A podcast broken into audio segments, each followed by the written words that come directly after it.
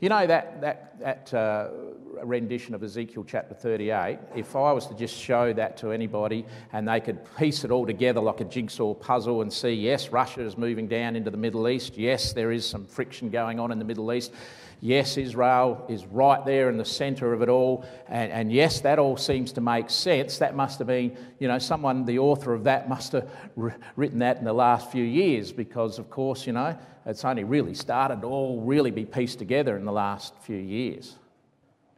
That was written two and a half thousand years ago. Two and a half thousand years, that's a prophecy out of the Bible. And God said, It's not until you see Israel return to the land that I'm going to start putting all these pieces together with Russia, with all the other nations, with everybody to bring about my plan and purpose and Israel returned to the land in 1948. And some of you here in this room were probably alive in 1948. My mum and dad came to understand the Bible in 1948 because of the prophecy of the Jews returning to the land. Two and a half thousand years that was written ago, but it's to do with our day and time. And God wants us to start getting very excited about it. And we should be. We should be getting very excited about it. Now, I'm going to show you a, a, a slide here uh, that uh, really involves a question. And it's a question to all the audience here. And I don't care whether you have been a Bible student for 50 years or whether this is your first time ever in this hall. It doesn't matter to me. There is a definition of the word faith. And some of us here know what that definition is because we sort of grown up to understand it. What's the definition of faith? Here it is it's very true. Faith is the substance of things hoped for, but the evidence of things not seen. And for centuries, centuries, Bible students have been living by faith. But not anymore. We don't live by faith anymore. We live by reality. You and I live with reality.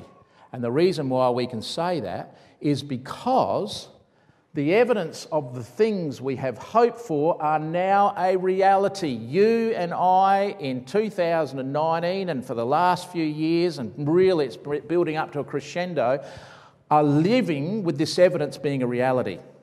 And sure, faith is a big part of our lives. Make no mistake about it, because we know that this whole scenario of what's happening in the world today is building up to a climactic change for this world like this world has never known before, and that is the return of the Lord Jesus Christ to fix up this broken planet and he is coming, and that's what he's going to do, and what he wants to do, and what our Father, Heavenly Father wants him to do as well to fix this broken planet up. And we have faith that that's going to happen, but we are seeing the evidence right here and now that it is taking place. Every day we pick up the radio, uh, pick up the newspaper, turn on the radio, watch something on the news, on television, or whatever. Those things that we quite often see, particularly as they relate to Russia, Middle East, USA, Europe, they are all part of the jigsaw puzzle that God is piecing together to bring about His plan and purpose. So the question is are we living in the end times? Well, I put this little chart up for you so that we can try and understand whether or not we are living in the end. I started our time chart at BC 500, uh, which is where a lot of the prophets started in, in promoting the prophecies of God and the return of the Lord Jesus Christ and the return of Israel to the land. And, and Ezekiel was one of those prophets that prophesied in BC 500. And, and that's where they started. Uh, Ezekiel, Daniel, Jeremiah, Joel, Zechariah all have amazing prophecies concerning the end times. But not a lot happened for a long, long, long period of time. Yes, God is a very patient God. God doesn't live by a watch, He doesn't live by time because He's from everlasting to everlasting. He doesn't care about a day to Him it can be a thousand years, a thousand years can be a day to God. It, it, time is irrelevant.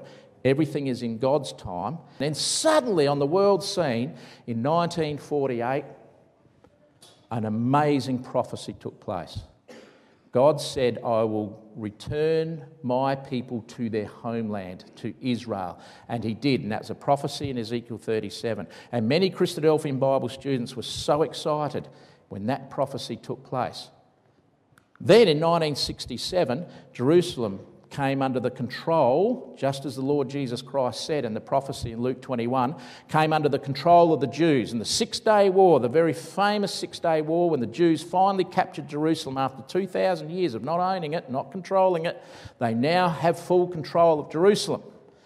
1967. Then suddenly, we saw a breakdown in the fabric of society.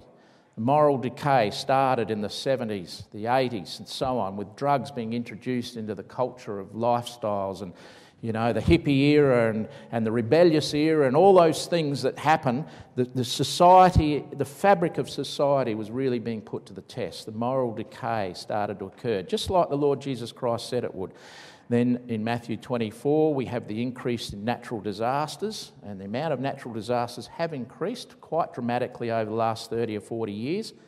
If you only got to look, now that we've got so much information available to us on Google, you just look it up. Look how many earthquakes are happening. Look how many famines are happening. It's, it's happening at an incremental rate at the moment. Uh, there was an increase in uh, wars, new nations popping up. I believe we're getting another new nation in the coming week or two. There's apparently another new nation is going to be popped up, possibly Bougainville. That's the one they say may end up. I haven't heard the latest on that one, but there's all sorts of things, and the amount of wars people are fighting has started to increase.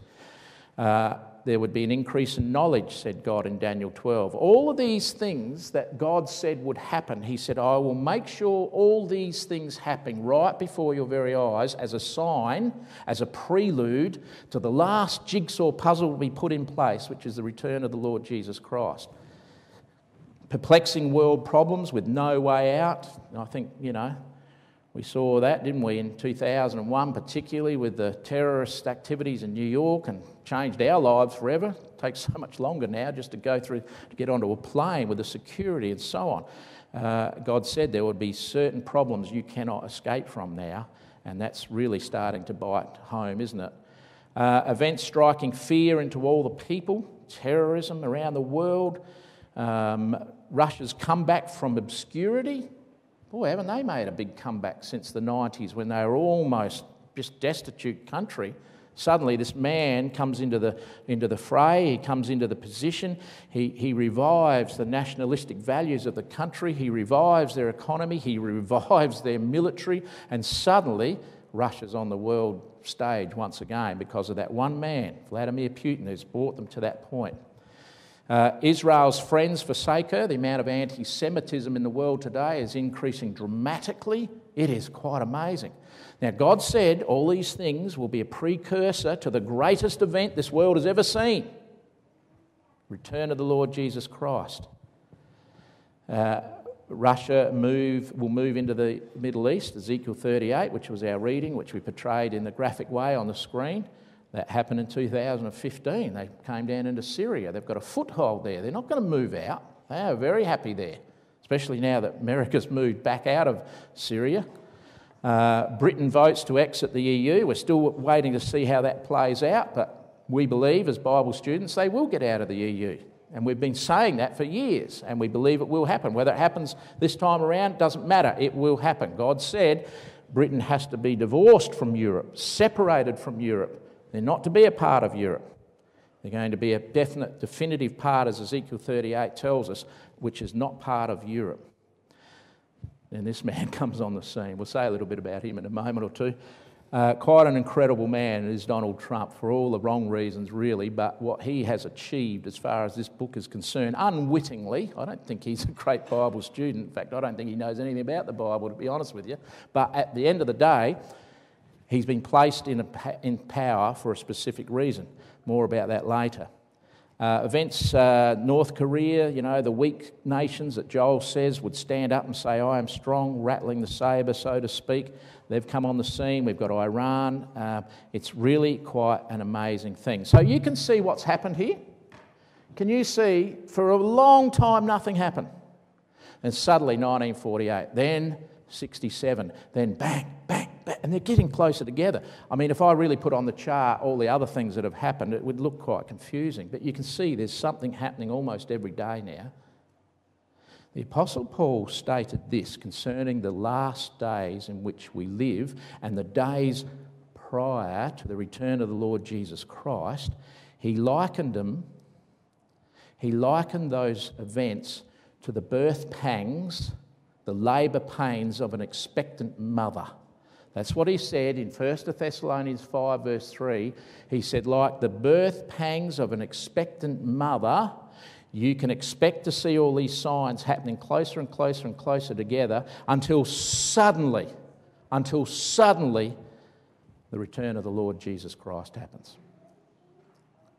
Now, for all the mums in the audience here, you know exactly, and the husbands and the dads here that have been through the, the process of, of uh, welcoming children into the world, you know exactly what I mean by birth pangs.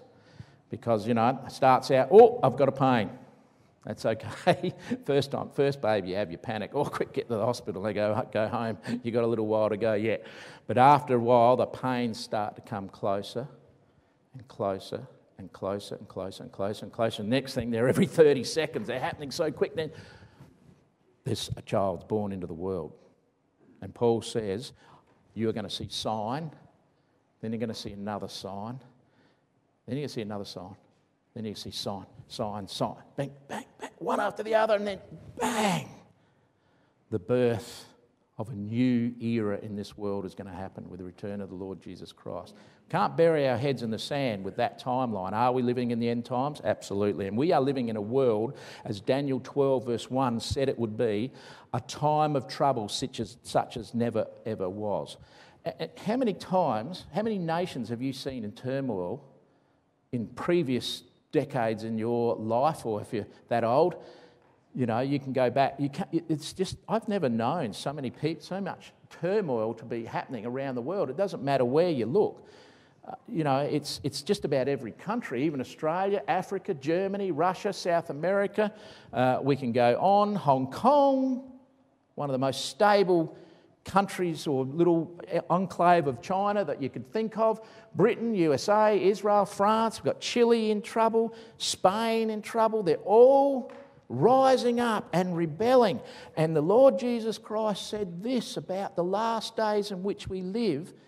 He made a very clear definition, if you like, and it's a really good one. He says there will be signs in the political and religious powers, and people will show great distress with inescapable problems, they will be like the stormy seas. Now, all I see on the world platform today is stormy seas. I just see nation upon nation, country upon country, people upon people fighting the governments, fighting each other. All the turmoil that has just built up to this pressure cauldron that we're in today is occurring just as the Lord Jesus Christ said would happen prior to his return to this earth. So, Bible prophecy is definitely vindicated. And who has the capacity to resolve all the world's issues? Well, it's not going to be Scott Morrison, it's not going to be Donald Trump, it's not going to be Boris Johnson, it's not going to be Chancellor Merkel, she's retired retiring soon. Certainly not going to be Vladimir Putin. It won't be the Pope. It will be nobody on this planet has got the know-how or the, uh, the ability to be able to solve the world's problems. The world's problems can only be solved by one person. That's the Son of God. And he, that's his mandate, that's his duty, that's what he wants to do. He wants to get back here and solve those problems. So, Bible prophecies that vindicated. Let's just go through some of the things the Bible said would happen prior to the return of the Lord Jesus Christ. And let's see if we can put a green tick alongside of those things. So here we go. Israel returns to the land, Ezekiel 37. We can put a great big green tick alongside of that. The rise of Russia, Ezekiel 38. Once a poverty nation 100 years ago, not any longer. Jerusalem recaptured by the Jews, Luke 21. Decline in morals, Luke 17. Increase in famines and earthquakes. We can put a great big green stick, tick by all of these prophetical uh, prophecies that were made so long ago. Increase in knowledge. Oh, wow. The last 10 years have just frightened me, let alone the last 30 or 40 years of what's happened. Uh, increase in world fear, total unrest amongst so many nations, UK itself isolating it from Europe, basis of men set up as uh, world leaders. Daniel chapter 4 will say something about that in a second. Weak nations bragging about their strength.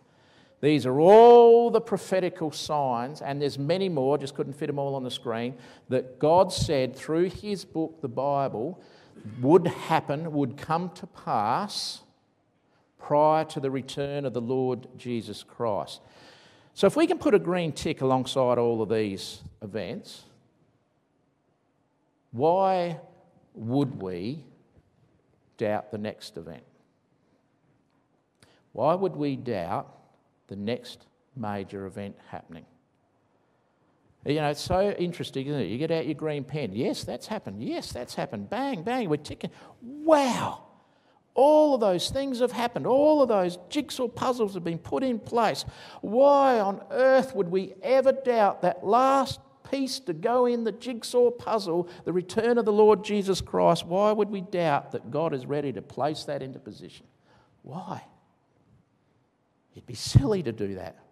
We don't want to do that. We want to be ready for the return of the Lord Jesus Christ.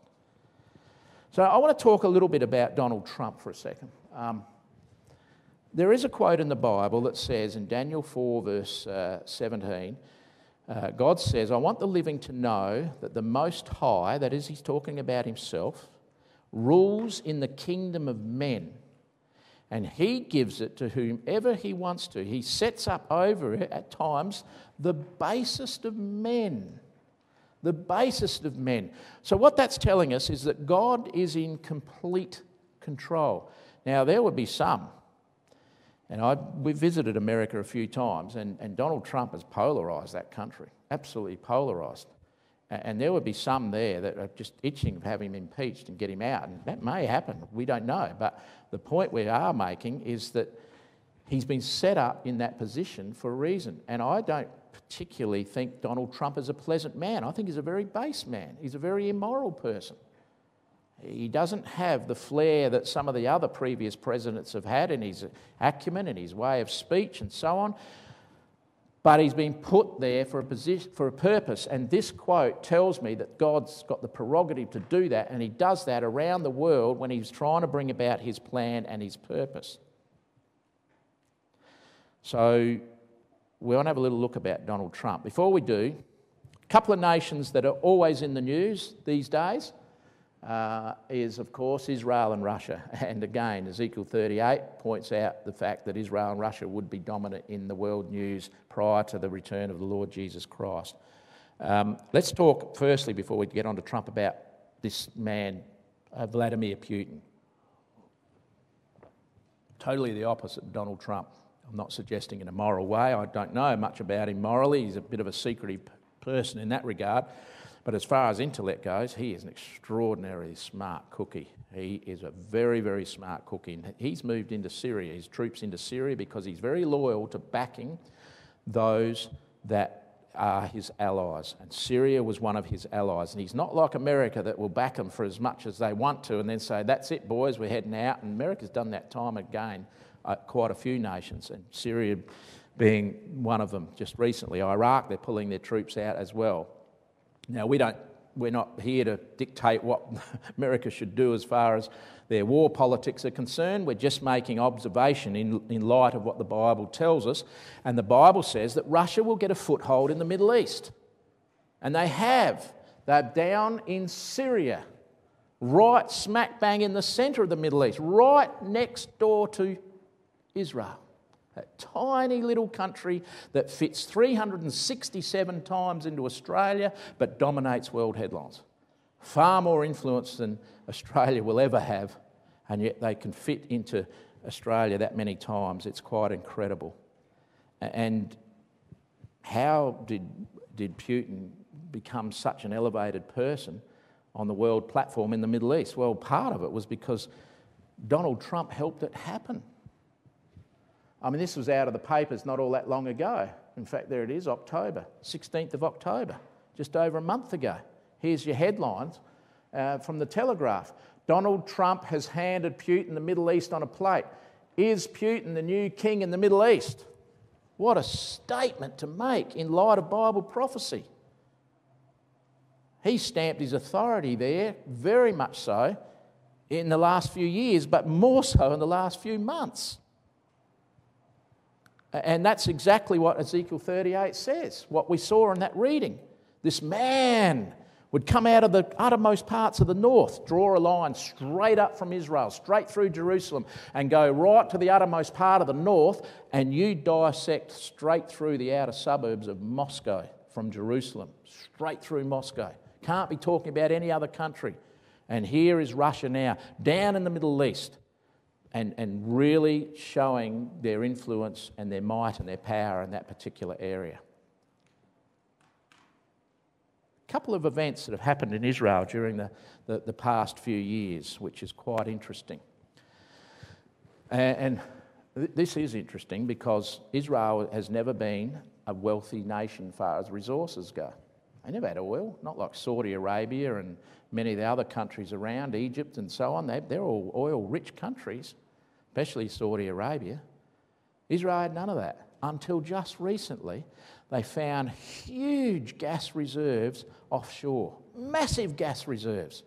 It was exciting to them. They've never, ever had any natural resources they could rely on. And then suddenly into their lap falls this incredible amount of huge deposits of gas and they also found huge oil reserves in the Golan Heights. Two things that have happened in the last few years for Israel. You might say, so what? What's this all got to do with Bible prophecy? Well, Israel's already talking about selling some of their gas to Europe to go via Egypt, uh, which Egypt does have some, some terrific gas refineries. And don't forget, Israel and, and Egypt are on a peace pact with each other so they can sell gas if they want to through Egypt, whether they do it that way or not. They may decide to refine it themselves. You don't just get gas out of the ground and pump it across. You've got to, you've got to be able to do something to it before it's ready to be used. But they're talking of a $20 billion export to, to Europe per year of gas. Now, I have to ask you, would Putin be happy with that? Because Russia's huge major income is selling gas to Europe. and Putin, by the way, holds huge amounts of shares in a company called Gazprom, which is an energy resource company. And so, personally, his wealth is massive billions and billions of dollars. Some say he's actually the richest man in the world, more than Jeff Bezos. Who knows, because he's such a secretive man. But he's worth billions of dollars because he has all these shares. How he gained them, that's, that's another story altogether, but he has got them. And he's very nationalistic, and he hates to see any advantage that Russia has in a certain sector, which is selling gas to Europe, come under, uh, under attack. So he's not going to be happy with what Israel's found. And both of these uh, incredible finds have caused Russia great concern. Uh, this article here appeared only November 22nd. What's the date? 26th, a few days old. The US is out. They're out of the Middle East. They're pulling their troops out. They're, they're, basically, Donald said, We've had enough. We're not fighting other people's wars. We're getting out. Russia's in, so Russia's rubbing their hands. They're all happy. Can Israel stand up to the new sheriff in town? Wow. You know, as Christadelphian Bible students, that was an exciting headline to read. This is not a Bible student writing this, this is a journalist writing it. He may as well have been reading Ezekiel 38 and working out. We didn't, obviously, but it's, it's it, what he is saying is dovetailing exactly what Bible prophecy would say. That article goes on to say this. Now, have a look at this. And I couldn't put it on the screen, so I've just written it up the top here. Here's what it says The discovery of vast quantities of natural gas offshore by Israel in the Tamar and Leviathan reservoirs has Moscow worried that Israel might break the Russian grip on the European gas market. Vladimir Putin will not stand for any attack on Russia's interests in Europe. Not that Israel are going to attack them, they're just going to do what they're very good at. They're going to sell gas for a cheaper price into Europe. There's going to be another big player in the field now, Russia's not going to be happy with that. So much so that he's, the Daily Mail had this quite some time ago. He said Russia warns Israel to keep their hands off the Golan Heights oil. And they have to date. Israel hasn't bothered about the oil finds they've found in the Golan Heights simply because it's not worth getting out of the ground at the moment because oil prices are so low. But Russia has said, no, you're not going to touch that oil. Leave your hands off it. So you can see this, this argy bargy that's going on already between Israel and, and Russia. And Israel are very fearful. They don't want to engage Russia in any significant, volatile way whatsoever because it's not like the Arab nations that they can control and keep under the, under the pressure cooker. You can't keep Russia there. It's much different um, uh, uh, kettle of fish, if I can use that term. But here's the Times of Israel, a very reputable paper, has, uh, has this as a, as a headline Israel's air superiority is now clouded by new Russian missiles in Syria. It's only a matter of time before all these sorties that Israel's doing into Syria to take out some of the Iranian uh, stations there that Russia will give finally the green light to the Syrians to push the button and take some of those Israeli jets out of the sky because their systems, their, their air missile system is very, very superior, and Israel's worried about that. But it is interesting in Ezekiel 38, and if you're following the reading, and you may have missed this, but Ezekiel 38, verse 4 says this I will put hooks into your jaws. And he's talking about the Russian Confederate power, particularly Russia and other forces that will join with them. I will put hooks in your jaws and I will lead you with all your military forces into conflict. Now, that basically is telling us, if you really put um, a meaning to that terminology, what God is doing, He says, I'm going to drag you by the gow, is it the word? Gowls, galls, your cheeks. I'm going to put my hooks in there and I'm going to drag you into a conflict. It's not as though Russia is looking for a fight in Ezekiel 38. It's through necessity. It's an act of self preservation that they're going to come down into that region. That they're going to come and do what, they, what Ezekiel 38 says because they've got to preserve and protect their own interests. Do they want to have a big fight with somebody? No, they don't. But if it comes to the fact that we've got to preserve our Russian interests, we will do what it takes to make it happen. And we're seeing that. Russia's being drawn into this particular situation ever so slowly. And of course, this man is, is extremely intelligent, highly intellectual. Everything he does seems to turn to gold. He's the man with the Midas touch. Uh, he's voted uh, as uh, was for up to 2016. They didn't have, Forbes didn't have a vote in 2017. I don't know why, but the last two years it's been um, the uh, the president of China has won it. But this man's been second anyway, so he is a huge influential figure in world politics. And Gog, which is the reference used in Ezekiel 38, means one at the top. If ever there's a man at the top of his game, it's this man here. He is right at the top of his game. And if ever there is a crowning country at the top over, as it were, Israel and Middle East, it's Russia. It's like a hat that sits over that region of the, of the geographical area of the world. You know, this, uh, he's boasted that his troops could invade, invade five NATO cities within two days. And NATO believe he could. NATO have they've basically said there is absolutely no way in the world we could ever stop a Russian invasion of Europe. Uh, we don't necessarily believe that Russia will invade Europe, but they will win Europe over. The Bible tells us that Europe will be on Russia's side, and we'll show you that in a moment because that's happening. And so we get to this man, finally. A little bit premature in saying something about Donald Trump earlier on, but here he is. Was he put into power for a specific reason? I was, Ruth and I were over in Israel in 2000, November 2016. We were down in Eilat. The final ballot was taking place, the election was taking place, and the time difference was quite different. Um, it certainly wasn't daytime over there while the ballot was being counted in America.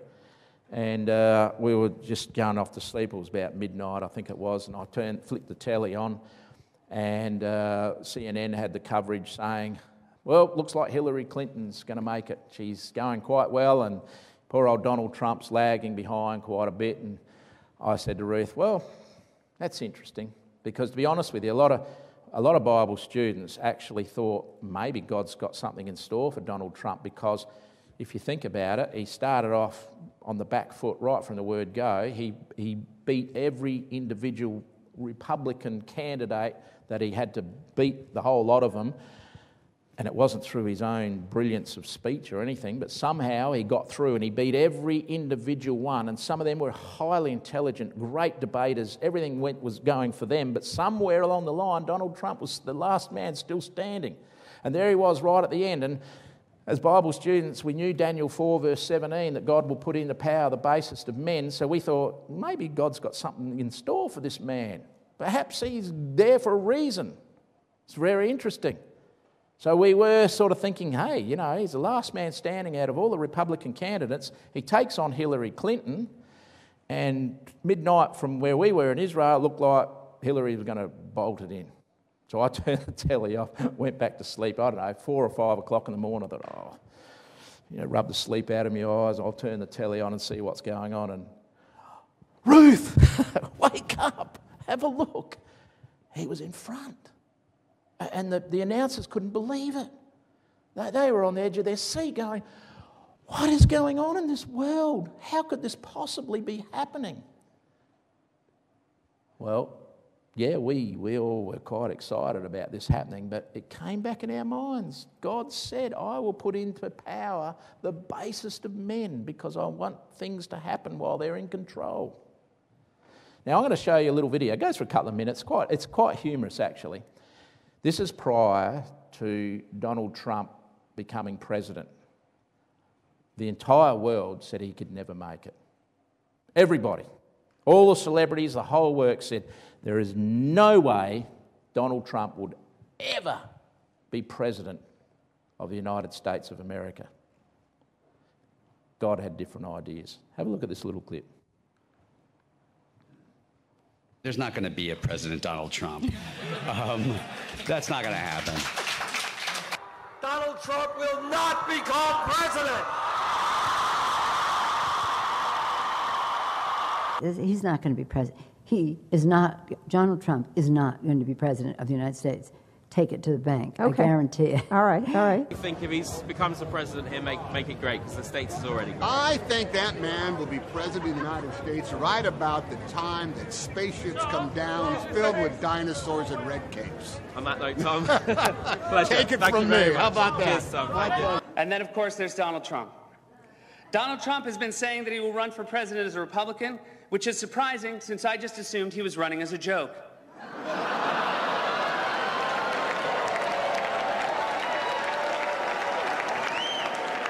Donald Trump. Just last week, he confirmed to the National Review that he is again considering a run in 2016. Do it. do, do it. Look, look at me. Do it. I will personally write you a campaign check now on behalf of this country, which does not want you to be president, but which badly wants you to run. So when you stand and deliver that State of the Union address, in no part of your mind or brain can you imagine Donald Trump standing up one day and delivering a State of the Union address? Well, I can imagine it uh, in a Saturday night skit. I continue to believe Mr. Trump, Trump, will not be president. He will never be president of the United States. And uh, we better be ready for the fact that he might be leading the Republican ticket next. I know you don't believe that, but I want to go on. Sorry to laugh. Okay, here we are. And which Republican candidate has the best chance of winning the general election? Of the declared ones, right now, Donald Trump.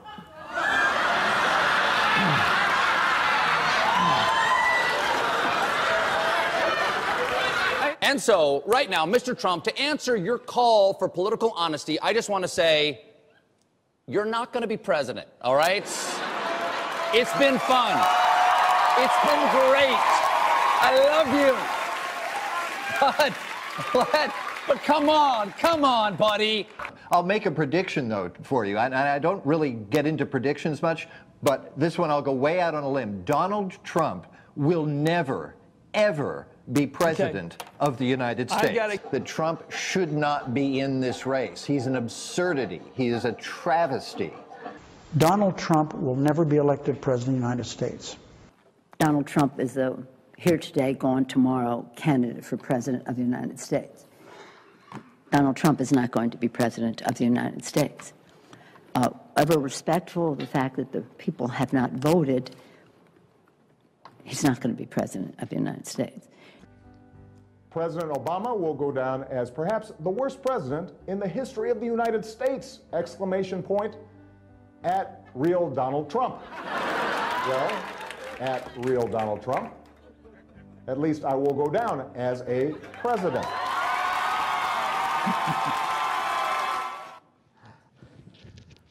Well, November 2016, the world saw a miracle. God said, Daniel 4:17, I'll put whoever I want into power, and even if it's the lowliest, basest of men with no moral fibre or character whatsoever, if they're the ones suitable to do my will in bringing about things in the world, it will happen. And it shocked the world when he became president. Uh, it really did. Uh, I remember this gentleman here, journalist for the CNN, he, he got on uh, with his own show and he said, Today the world witnessed a miracle. They certainly did. How did he win? There's all sorts of conjecture. How did it happen? What happened? Oh, yeah, the Russians interfered. He won because God wanted him there.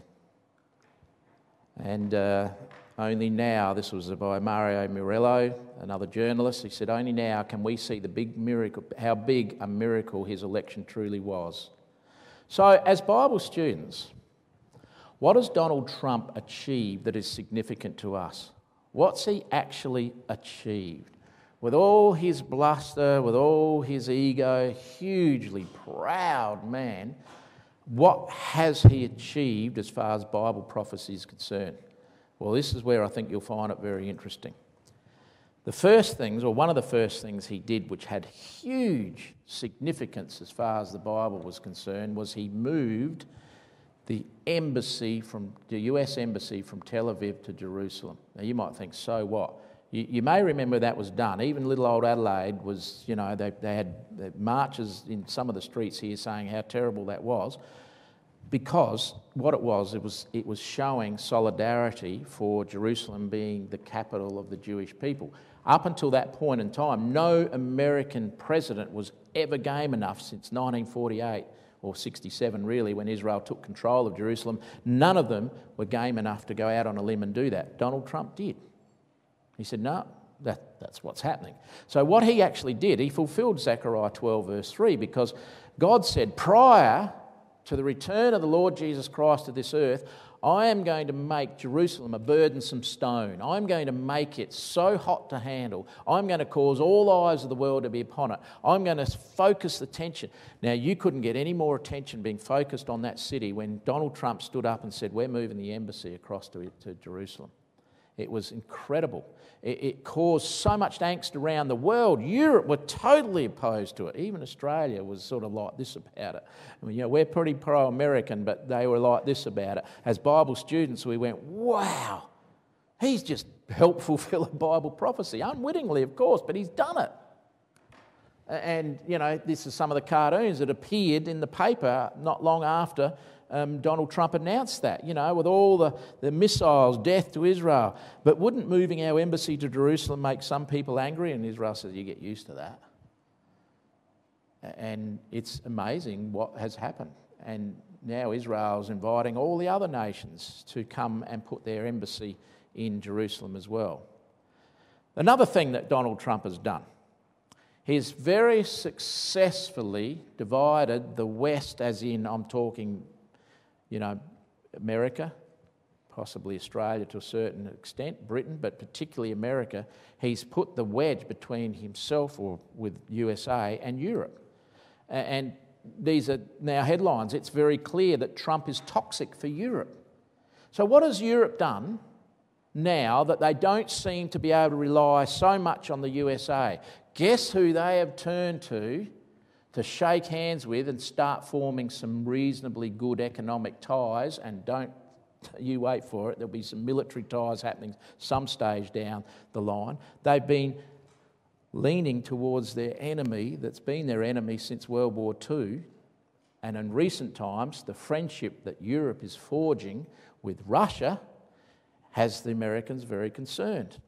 They're blaming Donald Trump for it. So, Donald Trump, God put him in power, we believe he did, and he's doing all these things to bring about God's plan and purpose. What else has happened? Well, let's have a look at Turkey, for example. Now that, now that uh, America has pulled out of Syria, it's left Turkey free reign. So they were starting to push into Syria to get rid of the Kurds, which they hate. It's a very complicated mess over in that region and, and Turkey's starting to rattle the sabres a bit themselves, saying, hey, we're going we're gonna move in. And, who steps in and saves them? Who steps in and, and stops it and quells it immediately? It's Russia. As soon as Russia and Syrian troops moved into that demilitarized zone, Turkey went, Whoa, hang on a second, we don't want to deal with the Russians in this. We don't want to get involved with them. Because Russia wants Turkey to leave NATO and to join forces into the Russian camp. So says the BESA strategic studies. That's Ezekiel 38, because one of the countries Togarmah is Turkey. Turkey must be on side with Russia. They're starting to form a great friendship, Turkey and Russia. You might remember uh, when the, the uh, Iranians bombed the Saudi Arabian refinery not all that long ago, a few months back. It caused uh, havoc because we know about it because when we went and filled our tanks up, our, the price went up 20 cents just about overnight because of that oil refinery attack. And uh, Saudi Arabia put enormous pressure on America to do something about it. Saudi Arabia would never attack Iran. They, they're not, they don't have the, they're not a military power. They, they would never take Iran on, but they put enormous pressure. America, you've got to do something about it. And Donald Trump was minutes away from launching an attack on Iran from some of their aircraft carriers out there at sea. They were going to launch an attack on strategic military bases in Iran. That's what they were going to do. He was minutes away from it. Then suddenly, stop. We're not going to do it. You know what changed his mind? This man here changed his mind. He'd heard about what was about to happen with Donald Trump sending forces across, and he rang the President of America, who's obviously got his direct line, and I'm sure there's the other way around as well, and he said, If you attack Iran, there will be enormous consequences. And Donald Trump went, Don't want to get involved with Russia. You don't mess with the Russians. It's been an age old statement since Second World War. Don't mess with the Russians. He pulled back. And Russia has become a protector of the little surrounding countries in the Middle East, particularly with Iran and now, we believe, with Turkey. And here they are. Here he is, Vladimir Putin, in the middle, holding hands with the, the uh, Iranian Ayatollah the, the spiritual leader, which really calls all the shots in Iran anyway, and uh, with Erdogan, the, the president of Turkey. He's, he's making this pact with them. That's Ezekiel 38. Go, the one at the top, the one at the top of his game, will have Turkey and Iran. And it says, He will protect them. Don't you dare start a war with Iran. Don't touch Iran. He's protecting me. He's protecting Syria. He's protecting those people that are allies, just like Ezekiel 38 actually said. Now, I believe this next photo is uh, one of the most significant photos of Bible prophecy that I could show you for 2019. It's extraordinary. And when I first saw it, as most Christadelphian Bible students saw it, we all went, oh, wow, it's all happening. You know, I said at the beginning, we don't live by faith anymore. We live by reality. We're seeing it now. It's not a matter of faith, it's a matter of being ready for the next step. And, and here it is. We're nearly at the end of our, our session, but this is one I've deliberately kept to close to last. In Ezekiel 38, it talked about Gog, which we believe is Russia, and that's another story, another um, time altogether to tell you about that and how that we can prove that from the Bible. It talks about Magog, which we believe is Central Europe, primarily Germany. It talks about Togarmah, which we believe is the area of Turkey. And it talks about Gomer, which is the area of France. And it says all of those countries would be welded together with Russia being heavily involved in the influence of those countries. Now, you might sit there and go, Really? I mean, you go back 10, 20, 30 years ago, 40 years ago, after the war, that, if I made that statement, you would laugh. That statement was made two and a half thousand years ago, and God said, You can expect this to happen. Bible students, get your Bibles out, start reading, because you can expect to see this happen prior to the return of my Son to this earth. And then this appears in the papers. There it is. Putin, Gog, Russia. Uh, Merkel, Germany, Magog. Erdogan, Turkey, to Togarmah. And of course, uh, the French, uh, I can never, what's his name? Thank you. Uh, Gomer, France. There they are. Look what they're doing. They're all holding hands. This is a rare piece of, of photography. It is extremely rare. You want proof this Bible is alive, that it is real, you just pick this, these things up here. This is, this is Bible prophecy coming to pass right before our very eyes. So the question is welcome to reality. All of us. I don't care whether we've been Christadelphians for a long time or whether we're just here for the first time or whether we might have a slight interest in the Bible or whether we've got a great interest in the Bible. It doesn't matter. We're all on a level playing field when it comes to seeing these things happen. And God has an amazing time in store for us. And we are living in a time where the evidence of the things we have always hoped for are now a reality. We're seeing them happen in rapid succession. And it's only a matter of time before the greatest event this world has ever seen takes place, and that is the return of the Lord Jesus Christ to this earth. He is the one that's going to fix up this mess. He is the one that's going to solve the world's problems. And He is holding out an invitation to everybody to please open your Bible, please read it, and please be ready for His return. It's no point in saying, oh, that's a great thing. Yeah, well, I can't wait for that to happen, and then just walk off and continue everyday life. It doesn't work that way. God is simply saying, please, I want you to do something in your life now and be ready for my son's return. That's what he's saying, and it's not hard to do. He's not making it a difficult life for us to live. In fact, as Bible students, we live a very happy life because we know what's going to happen. We can see it. We're going to be ready for it. And God wants all of us to be ready for it. One of the last verses of the Bible says this Behold, I come quickly. Now, the word quickly in the Greek, which the New Testament was written in Greek primarily, the word quickly means, Behold, I come suddenly. I'm going to come suddenly.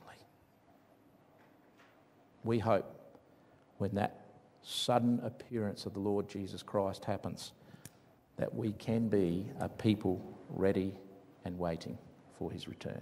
Thank you.